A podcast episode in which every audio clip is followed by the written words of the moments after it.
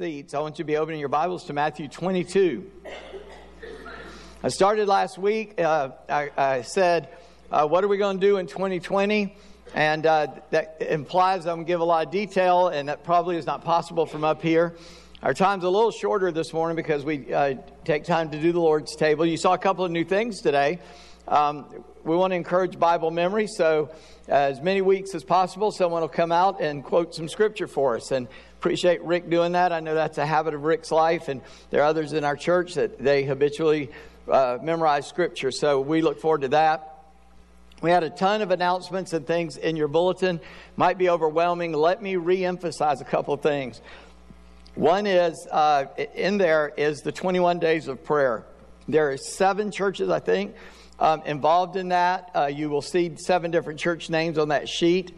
Um, pastors Rob and Robert, uh, to the pastors of the church plants that we did, uh, used to be Church Downtown, now Church United, Pastor Rob, and then the Village Church, Pastor Robert. They are spearheaded this, and they've done it many ways in times past. And last year, too, we didn't actually cooperate, and they've done a lot of different things. This year, we just put together some prayer requests and give that prayer guide, and we're asking you to pray, use that prayer guide, pray for those different things for different churches. But on this coming Friday night, there'll be a rally at Wayne's, Wayne Hills Baptist Church it's from 7 to 9, where we'll pray and do all these things together. The second week, uh, a week from Friday night, it will be held here at Calvary from 7 to 9. And then the, the last Friday night in, in January, it'll be held at Church United, which is in the uh, Staunton Mall, uh, right there off uh, 262 and 81. So um, I just wanted to make you aware of all that and, um, excuse me, ask you to be, in, uh, to be in prayer for all these churches. Also, in there are the CTI next week. If you're a guy and you want to be involved in this mentoring ministry, um, don't come nonchalantly. We're going to be real serious about that. Um, it's going to lead to other things, and there's a couple of more things in there about that. Uh, we would like to go to a a statewide rally uh, in February. Uh, there's information there. Also, the Ignite uh, at, at um, Lynchburg is in there, and they're advertising Tim Tebow. But I'm really excited because Marcus Luttrell, the lone survivor, is also going to be there. So if you know about that, uh, that he's worth going to hear. Uh, so just a lot of stuff's coming up, and we're going to be busy, but we want our busyness to point to something. Amen.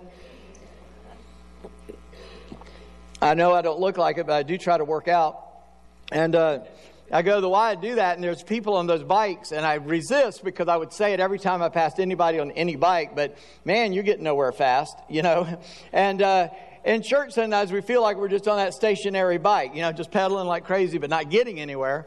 And uh, I, I, don't want us to feel that way, but at the same time, there are things that we want to do and, and want to encourage. And this year, really, we're going to be trying to kick off us actually getting into helping people grow in Christ and doing things as we grow together. And so that's why last week I talked about what are we going to be doing in 2020 and just kind of laid a foundation from CBC because we're called by God to become his disciple and carry his message.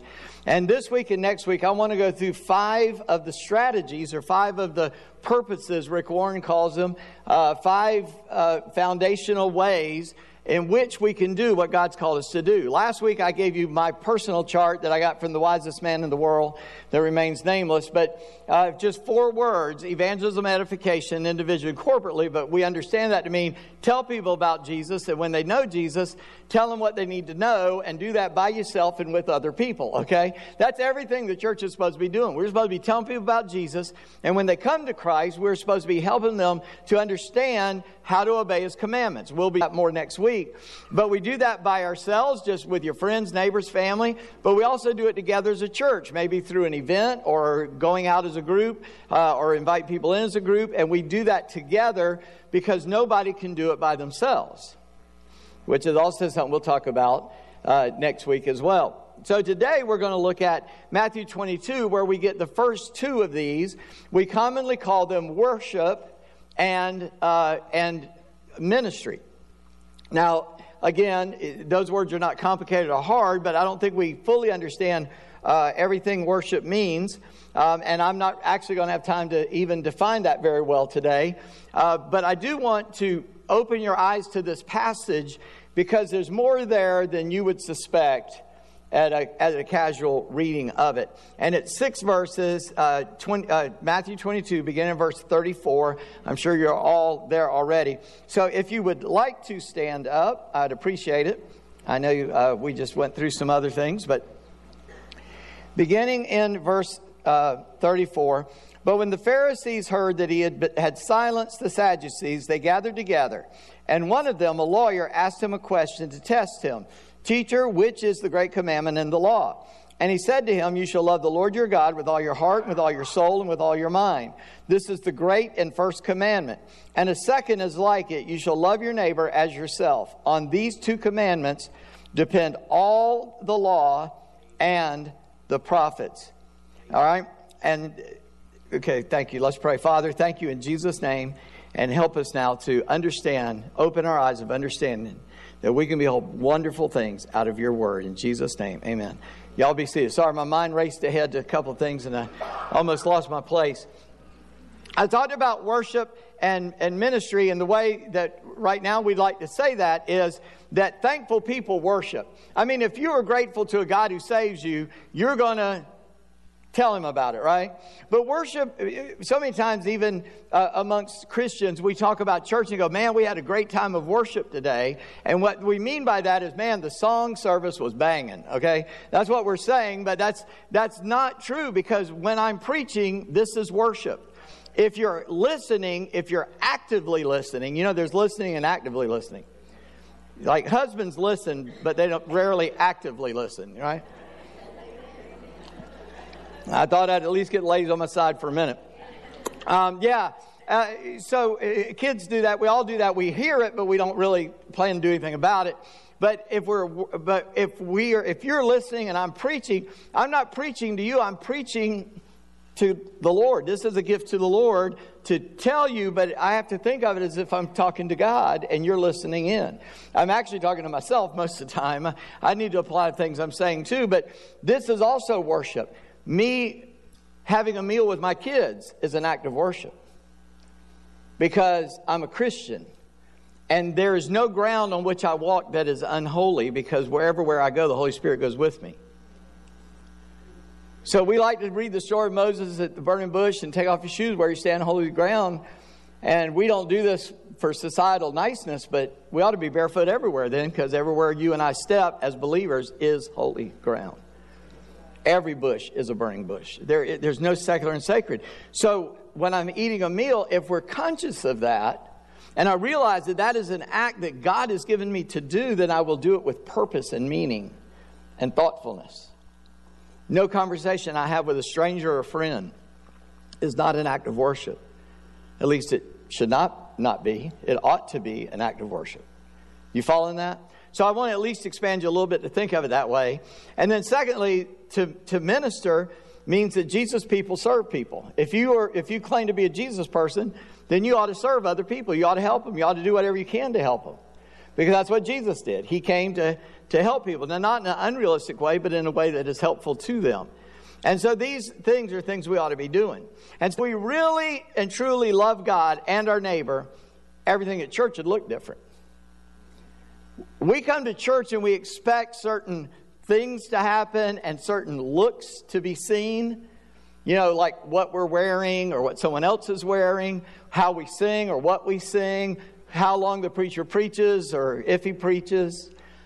And we expect certain things and and, and we kind of get locked into that. But if, if our attention was on loving the Lord our God with all our heart, soul, mind, and strength, and loving our neighbor as ourselves, everything in here would look differently.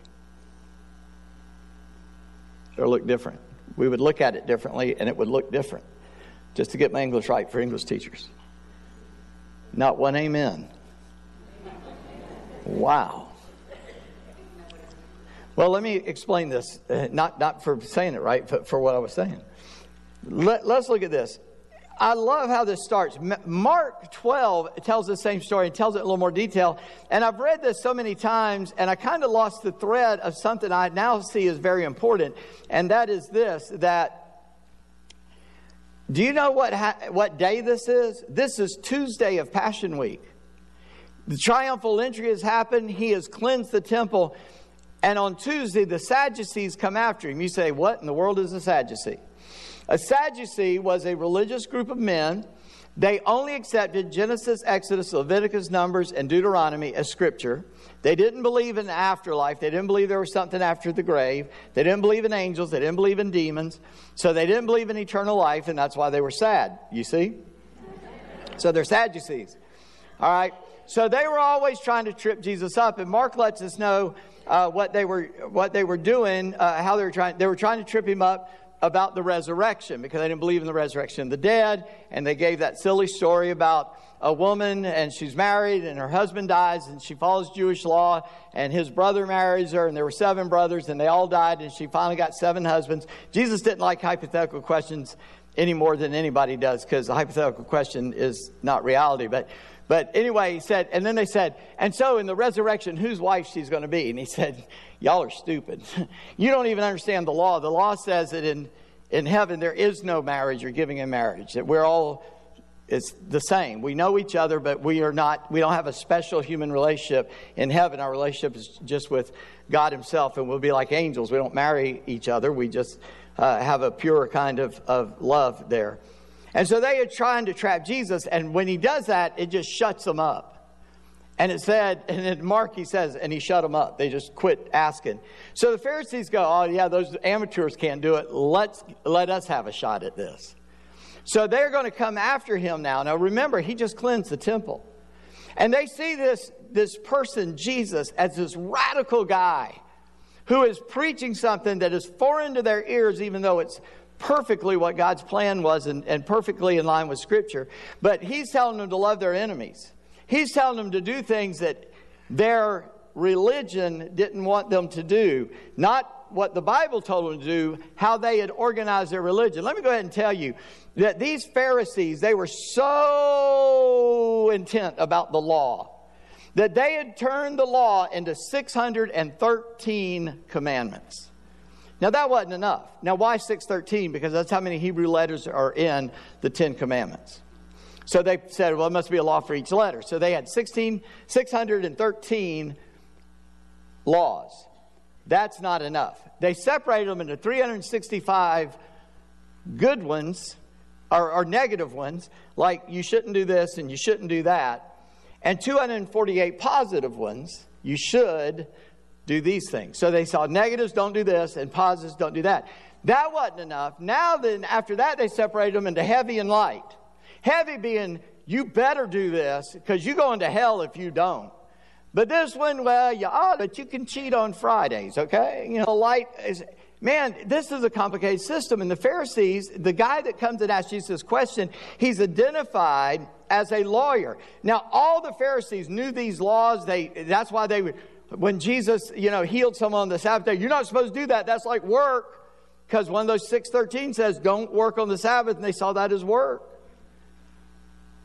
And it's like, really? You can't heal somebody on God's day when God wants them well?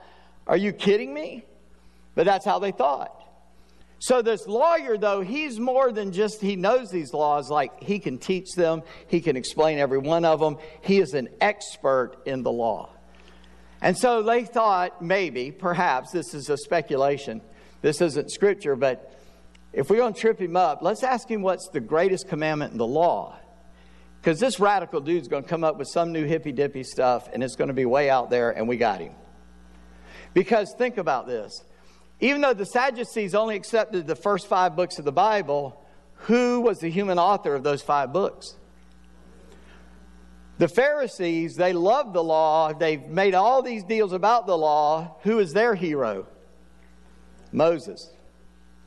Moses is the man in Judaism because they were slaves and he conquered Egypt and carried them out, and they give Moses all this credit. They even fuss at Jesus about that later. We have Moses, you know, who are you? And he goes, Before Moses and Abraham was, I am. And they got mad about that because he was claiming that he was God before Moses even lived. So they said, We'll get him because he's going to say something that's going to be against Moses. And so they, they, they just go after him. They loved Moses so much, but they distorted what he said. And then Jesus gives them this one answer. Here's what the lawyer asked. I've already read it, but just remind yourself here. He says, Which is the great commandment in the law? What's the big one? What is the one that cover like, if you could only pick one out of 613 that they thought were there, which one is it? You know, don't, don't eat, don't eat catfish. That's in the law, by the way, in case you didn't know that. So if you want me to keep some other minor thing in the Old Testament law, I'm going to remind you you can't have crab, shrimp, or catfish or oysters. And some of y'all, yeah, would say amen to that, but I mean, camels and rats are in there too, but I've eaten, never eaten a camel, but I have eaten a rat. So I don't know. But anyway, that was, that was in Thailand. I'll tell you that another day. So, so he's the hero, and they say, What is the big one? And he looks at him and he says, Love the Lord your God with all your heart, your soul, and your mind.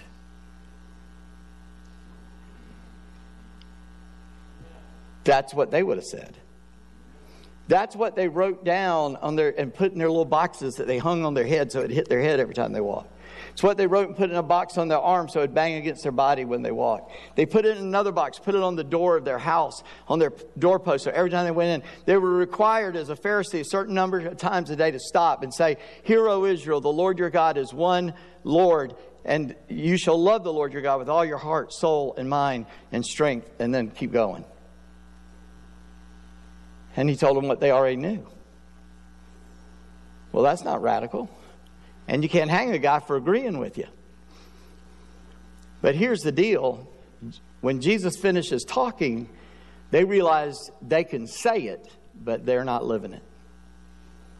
They know how to speak it, but they don't know how to do it. In the Old Testament, it says, You shall love and I keep going, I do three and four. In Mark, he says four things. The last two, mind and strength, in Mark.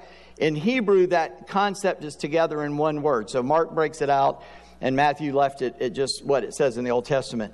But but Jesus goes on to say, when in the Old Testament, the word love is similar and it's the same meaning as the word love in the Greek when it uses the word agape or agapao, his actual word. It means this is a love of the this is a love of decision, not a love of feeling good about it.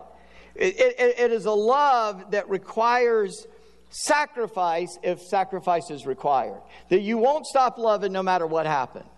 I, I don't claim to have experienced that love out of me toward anyone else very often. I, I, don't know that any of us can ever claim that because it's the kind of love God has for us. But by the power of the Holy Spirit, uh, it's my intention to love like that. The reason I married Janice is she's the first woman I met that I love better than I love me. I mean, that's just a fact. She asked me one day, What if I went crazy and I left you and I moved down to where my mom lived? I said, I would move in down the street from you. Because if you leave me, I'm going with you.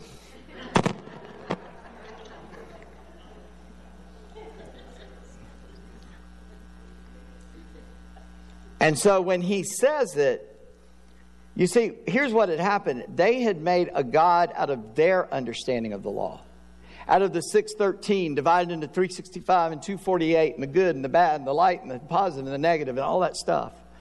And they are lost in the minutiae, just like we are.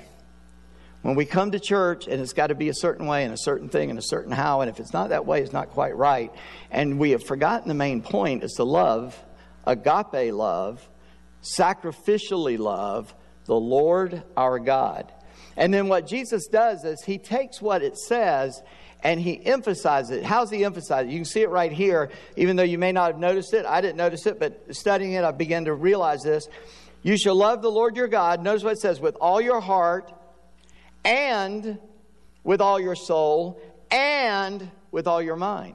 Now, you take those three words, and I, and I will give you some meaning for them. These words are almost interchangeable. All through Scripture, they're used in different ways, but they all come back around to all together being the same thing, which is the totality, totality of our being. In general, this is just in general, I don't want you to hold me to it, that the heart is the intellect. Now, I know that sounds backwards because we think of the heart as, you know, if you watch Hallmark or Disney, follow your heart. Well, if you do, your heart will lead you to hell. The Bible says the heart is desperately wicked, deceitful above all things. Who can know it? But it, in this context, it means your intellect, how you think. He says, love the Lord your God with your thought life. Agape, love him. Sacrifice your thinking that is contrary to God and his will. Paul tells us that, that, the, that, that there's a, a, a, power that can break the strongholds and the thoughts that come up against God and against His revealed will. And that we ought to walk in that way and we ought to live in that way. And so Jesus is saying, Love the Lord your God with all of your intellect.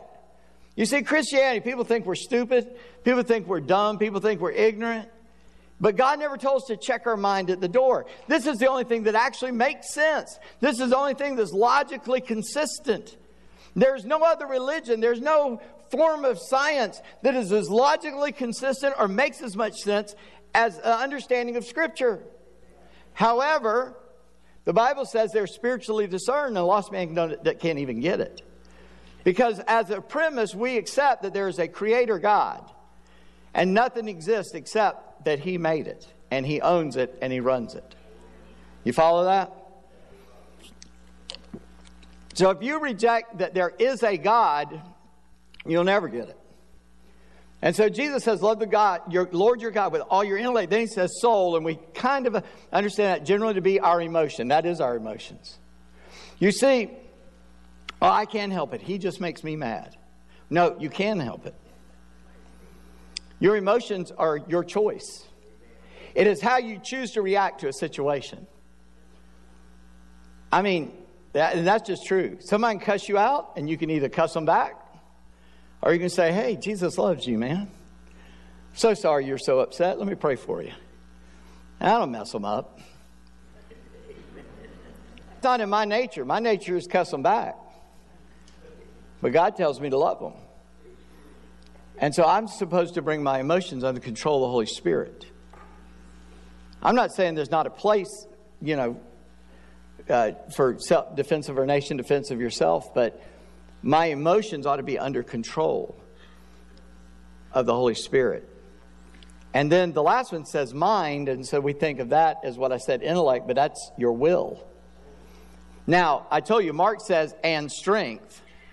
And so it is the strength of your will, it's the strength of your being, is what you say, I will do this. I will. I will go to this school. I will take that job. I will marry this person. I will, we will have a baby. We will raise this child. We will go to this church. We will eat supper at five o'clock. It is the exercise of your will, whether great or small. That's what he's saying. He says, Love the Lord your God with all your will. In other words, we sacrifice all of our being, and we would you know, all of us, we kind of lump it together and say, well, love God with everything. I love God with everything I got. But Jesus, notice, he says, with your heart, with your soul, with your mind and strength, love the Lord your God. In other words, he separates it out to make it more, more emphatic. Like, dude, you better love him this way and this way and this way, but it, it all comes back together to say that I've sacrificed everything in my life for the sake of loving the Lord my God. That's what he's telling them. He says, You can put it in your little box because the Old Testament told them to do that and hang it on your head and let it bang against your head every day. But that's not living it out. Here's living it out. When you sacrifice everything to do that. You see, they had made a God out of their understanding of the Bible, not out of what God commanded in the Bible.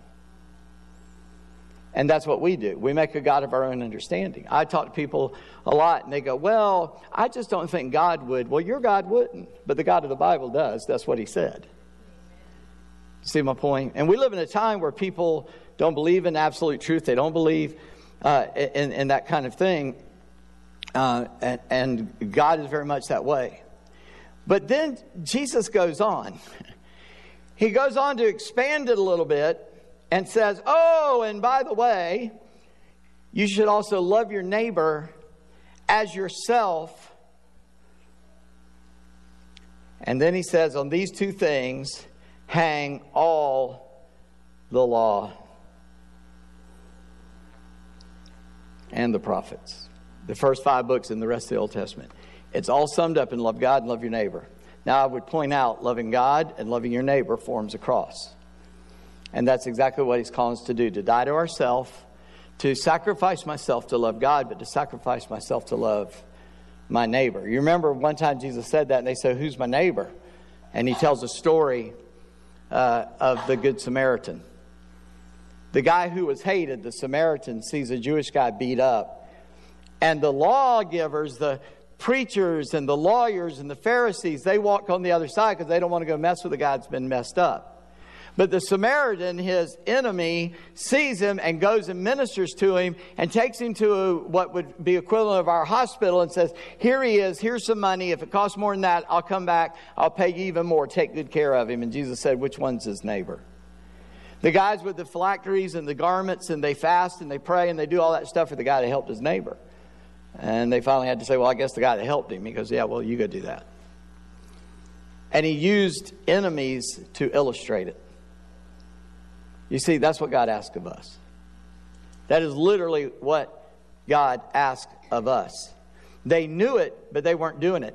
Somebody pointed out to me that if that guy laying on the, in the ditch on the side of the road had broken one of their 613 laws, oh, they'd have gone over and told him about it.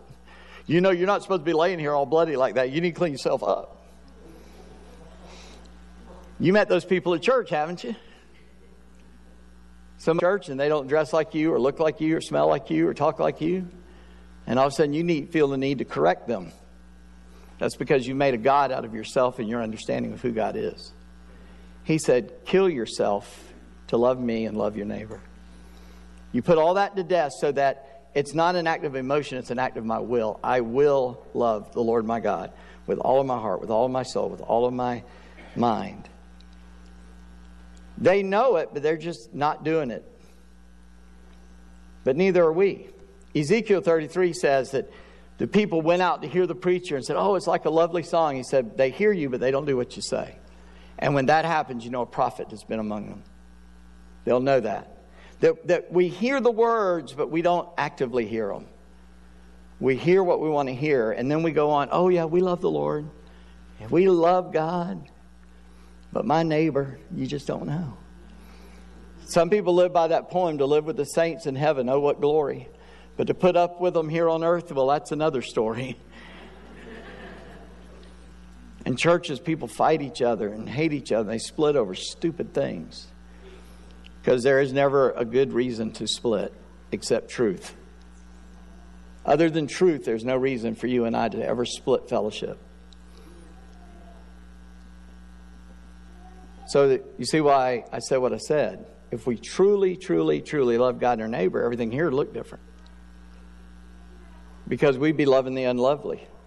We'd be ministering to people who couldn't pay us back, who couldn't contribute anything to us or to the church or anything else. We would be loving God so much we couldn't wait to get in here just to stand in His presence with our brothers and sisters and glorify His name. And in fact, we would probably want to sing every week just as I am, without one plea. Jesus, I come. Because I got nothing to give him. I only have to gain by coming to him. And when I do, when I say I want to follow him, Jesus says, Oh, the greatest commandment, you already know it. It's what you would have told me, but you're not living it. And when he's got done with them, Mark says nobody would even ask him a question after that because they knew he had to the wall. And they have nothing, no defense for how they're living. So, here's what I would recommend you do. I'd recommend this week you evaluate how you love God with your heart, your soul, your mind, and your strength. You can separate those last two out or put them together. They, they can be either way. With your, with your, your intellect, with your emotions, with your the will and the strength of your will in your life. I, I would just recommend doing that. that. That's obvious, I know, but I want to say it because I think you ought to actually do an evaluation of that. And then measure your love of God with how you love your neighbor. Now I know that sounds drastic, but 1 John 4:20 says, "How can you love God whom you've not seen if you don't love your neighbor whom you your brother whom you have seen. It is the mark of the disciple that is obvious they love God because they love other people. Jesus said that. I'm going to give you a new commandment. There's no greater love than this that a man lays down his life for his friends. Are you willing to sacrifice yourself for someone else? That is the ultimate test of whether God's living in you because that's exactly what God did. He had one son, he made him a missionary, and he put on an earth suit and he came and lived among us as a human. And he lived a sinless life, and then he died in my place on a cross. And thank God, as we sang this morning, he didn't stay dead, he got up. Man, that's exciting. I was so excited singing that song. Man, he rose from the dead so that he could send the Holy Spirit to live in us, that we could live his life. And if that means dying for the but the thing is, you won't die physically if you won't die every day spiritually. Paul said, I buffet my body, I die daily. Every day I say, put Paul aside that I might live for Christ. And I think all of us may struggle with that. I, I know I do, and I'm sure you do. And then, thirdly, I'd say just find one sacrificial thing you can do for a neighbor. Now, that neighbor doesn't have to live next to you. I'm going to define it like Jesus did wherever you see a need. It might be at work, might be in your family, might be a physical neighbor next door in your house. It might be somebody you just meet this week, but figure out something you can do that costs you something to minister to them. And I think that will help you to get on that road.